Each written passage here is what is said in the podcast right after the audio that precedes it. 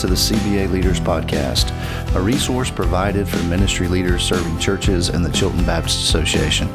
Our association exists to strengthen and connect churches to complete the Great Commission. The goal of this podcast is to provide news and announcements related to associational ministries and to provide helpful content to encourage you in your ministry leadership as you serve to make disciples of Jesus in Chilton County and beyond. Thanks again for listening. Let's jump into this week's episode. Hello, everyone. Welcome to this week's episode of the podcast. Glad that you are tuning in and listening uh, to this week's episode. I apologize. Last week, you may have not even noticed. I'm sure many of you did not, but uh, I skipped a week and kind of got out of my normal rhythm, and so did not post uh, an episode last week. But now back in a, a, rhythm again, and hopefully these will continue coming out on Mondays as I uh, make that my goal to get them out to you on Monday mornings or sometime on Monday at worst is what I'm shooting for. So.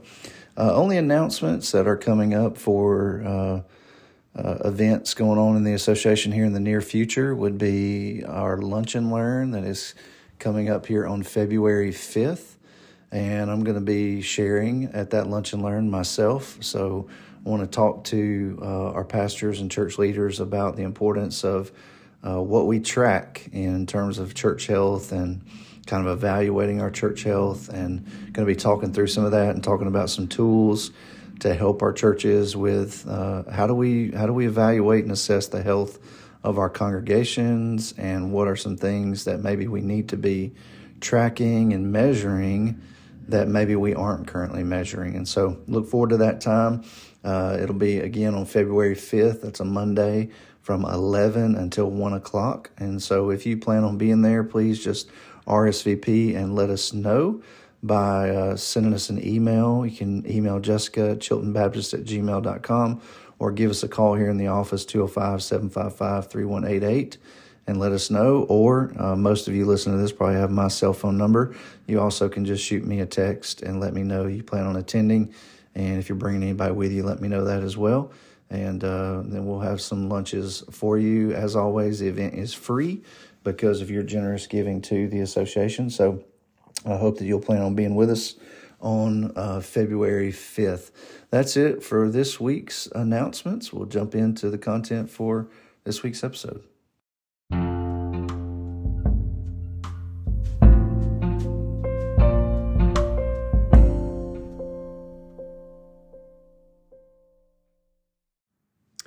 All right, well, this week I want to talk about the issue of cultivating a healthy uh, marriage while serving in ministry, or you could just say serving in any kind of church leadership. Really doesn't matter uh, if you're in ministry uh, in a paid uh, position or in a volunteer position or whatever. Uh, what I'm going to share in this podcast, I hope, would be beneficial to you. Uh, really could just be uh, marriage in general. That some of these things that I'd like to share with you uh, from really from my own uh, relationship with my wife and and our journey together in our marriage. Uh, some things that have been helpful for us that we've sought to apply in the past year. So I just want to talk about the importance of cultivating and and investing uh, in your marriage to have a a healthy marriage. Um, I've shared many times before that I think uh, we can look in our culture and we can see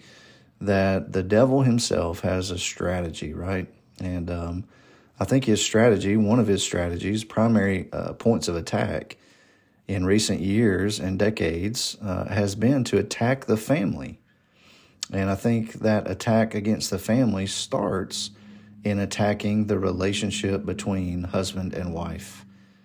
And so, uh, just see all around in our culture, we see marriages struggling. We see marriages that are uh, in in danger, and um, and it just seems to be a really rare occurrence to see see a couple that has a thriving and healthy marriage that just love each other and cherish each other and um, and you can see it in how they interact with one another, right? So that just seems to be an increasingly rare rare thing, and so any any of us who are married know that marriage has its struggles, right? And uh, anyone that doesn't acknowledge that, I think, is not being honest, right, about about things. Every marriage has its struggles. Uh, I, we've had struggles at times in our marriage where we felt like we weren't really connecting uh, on the level that we wanted to, or there was loneliness, uh, different things, times in my life where I was not doing a great job of, of making sure that I was giving adequate time uh, to invest in, in my relationship with, with my wife. And so that's kind of what I want to talk about is just some things that uh, we have done in our marriage over the past year that have been tremendously beneficial for us. And we just encourage you to consider how you might do these uh, as well in your marriage. And so, and these are not original to me. I've heard them from several different people. I don't know the original source, uh, but just know that these are not original to me. Uh, I'm just passing along what someone else has entrusted to me in the past. But basically, think we think about four D's uh, in our relationship, in in my my relationship with my wife, and basically those four D's are that we seek to date. Well, first, dialogue daily. That's the first one. Dialogue daily. Secondly, date regularly. And then third is de- depart quarterly. And then fourth is detach annually. So let me kind of walk through those one at a time and talk about how we've sought to apply this in our own marriage and how it's just really uh, strengthened us in our marriage relationship over the past year. The first one is dialogue daily. Um, and some might hear that and uh, think, well, that's not that hard. But man, our schedules and our calendars are uh, so full these days that to commit to trying to dialogue daily with one another as a couple, that's that's a big deal. So we all know what it can be like that if we don't, uh, if we're not intentional uh, in carving out time, then we can become easily like just as husband and wife, we can become like two two ships, you know, passing one another in the night. Like we just don't take time to sit down and connect, or maybe we've allowed some bad habits to creep in where we come home from the office or we come home and we just kind of plop in front of the television, but we don't really dialogue with one another, or we lay on the couch or wherever else and and we just scroll through things on our phones instead of actually connecting and dialoguing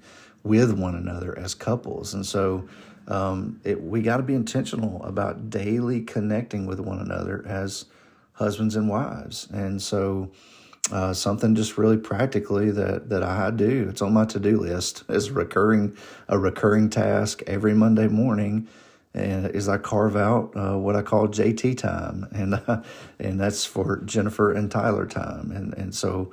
Um, and the really beautiful picture of this too is that because we use a little family Google shared calendar, it's been cool because not only uh, have we carved out that time, to connect with each other for at least 30 minutes or so and sit down and talk to each other.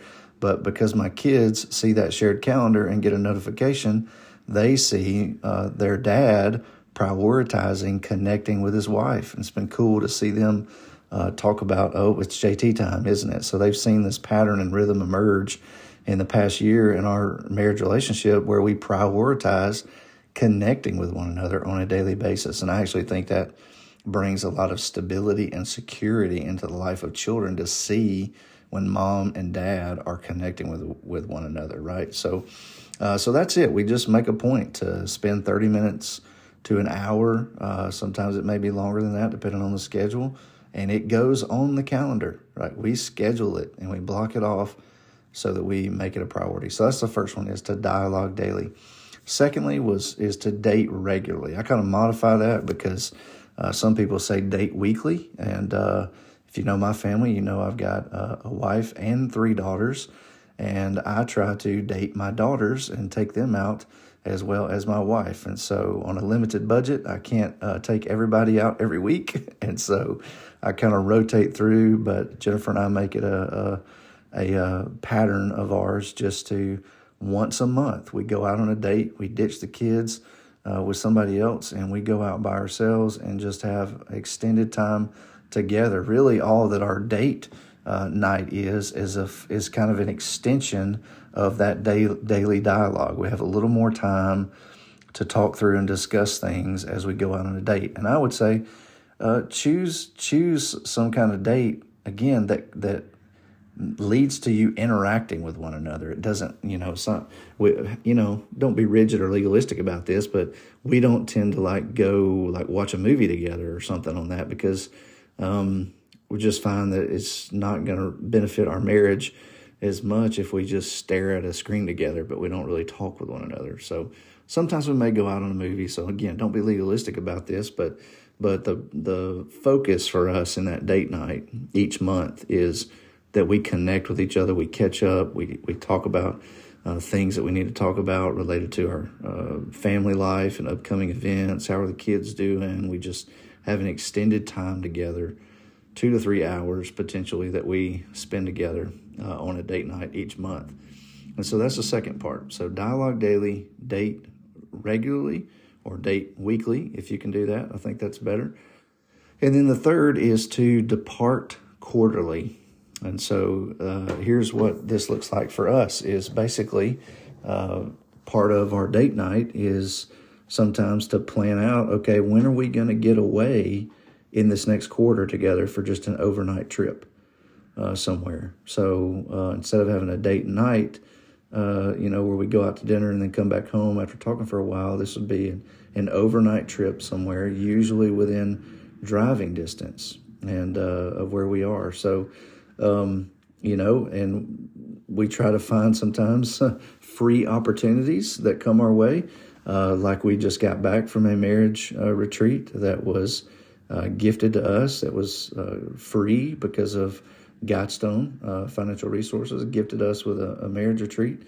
Uh, really thankful to Guidestone for doing that, but that was something that didn't cost us any money. So, if your budget's tight, you know you have to get creative and think of some different ways that you might could do this and get away, but it is beneficial to have uh, more extended time. Again, it's just expanding off that daily dialogue to now say, hey, we're going to get away. We're going to go somewhere within driving distance, have a fun time together as a couple, and just have unhurried time together um, to, to spend together and talk about things more extensively by departing and doing that quarterly as kind of an overnight somewhere. And then the, the fourth one is to detach annually.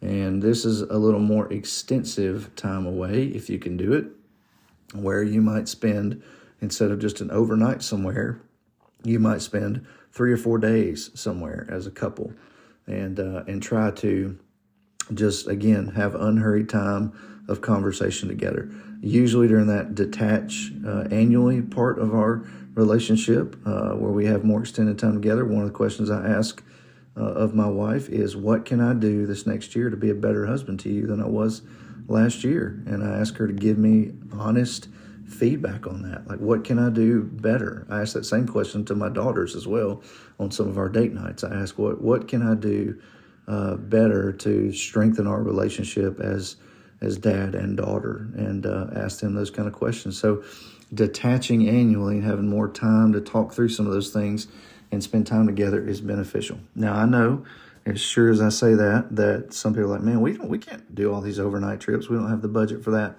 Listen, I completely understand. There's been years where we we didn't have the budget to do that either. Um, it it could be something like you don't have to go anywhere, but just find somebody else to keep the kids and do a little staycation, right? Um, or uh, go somewhere uh, locally and do things that are free. So you got to be creative with this. If, if your budget's tight, and try to find uh, some cheap ways that you can do this. But I can tell you firsthand that um, when Jennifer and I started to do this in our relationship, man, it's been awesome and it's really strengthened our relationship. And we've learned so much. I feel like our, our marriage has been strengthened uh, stronger than it's ever been before just by by trying to apply these these four D's of dialogue daily really, I'd say that's probably the most important one. If you had to triage these and, and do the one that's the most important, that would be the one that's the most important. Is just trying to dialogue with each other daily and connect and be intentional about that time together. And then second, date regularly. Uh, go out together, date regularly.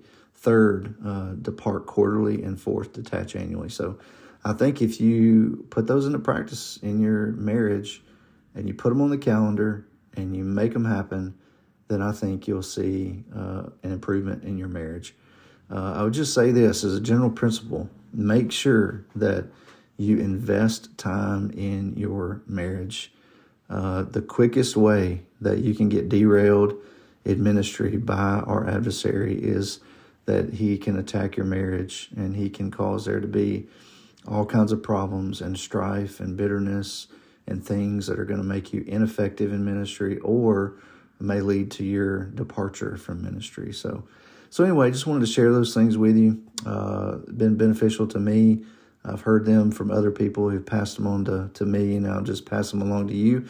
I hope you can find some value and benefit in some ways in which you can uh, maybe apply some of these things. But just in general, I just say to you, make sure you're investing in your marriage. That is your first and, and primary ministry is to your wife, uh, to minister to her and to minister to your children. And then from the overflow of those relationships, you minister to other people in the body of Christ. And so, hope that's uh, helpful to you. Hope that you can think about ways that you can apply it uh, into your life. So, my challenge to you uh, is probably most of those listening to the podcast are men. Um, but share this with your your wife. Uh, if you're a man, uh, listen to this, then share this with your wife. If you're, if you're a, a, wife, a lady, listen to this, and then share it with your husband and talk through this about how you could maybe apply uh, some of these things in this episode to your marriage and what what difference that might make in your marriage. So, uh, thanks for listening. Appreciate each of you for uh, letting me know you're listening to this podcast and finding value in it. Uh, hope that it's a blessing to you and continues to challenge you in your personal walk with Jesus, but also in your, your ministry as you serve in churches and the Chilton Baptist Association. Thanks so much for listening, and we'll see you next week.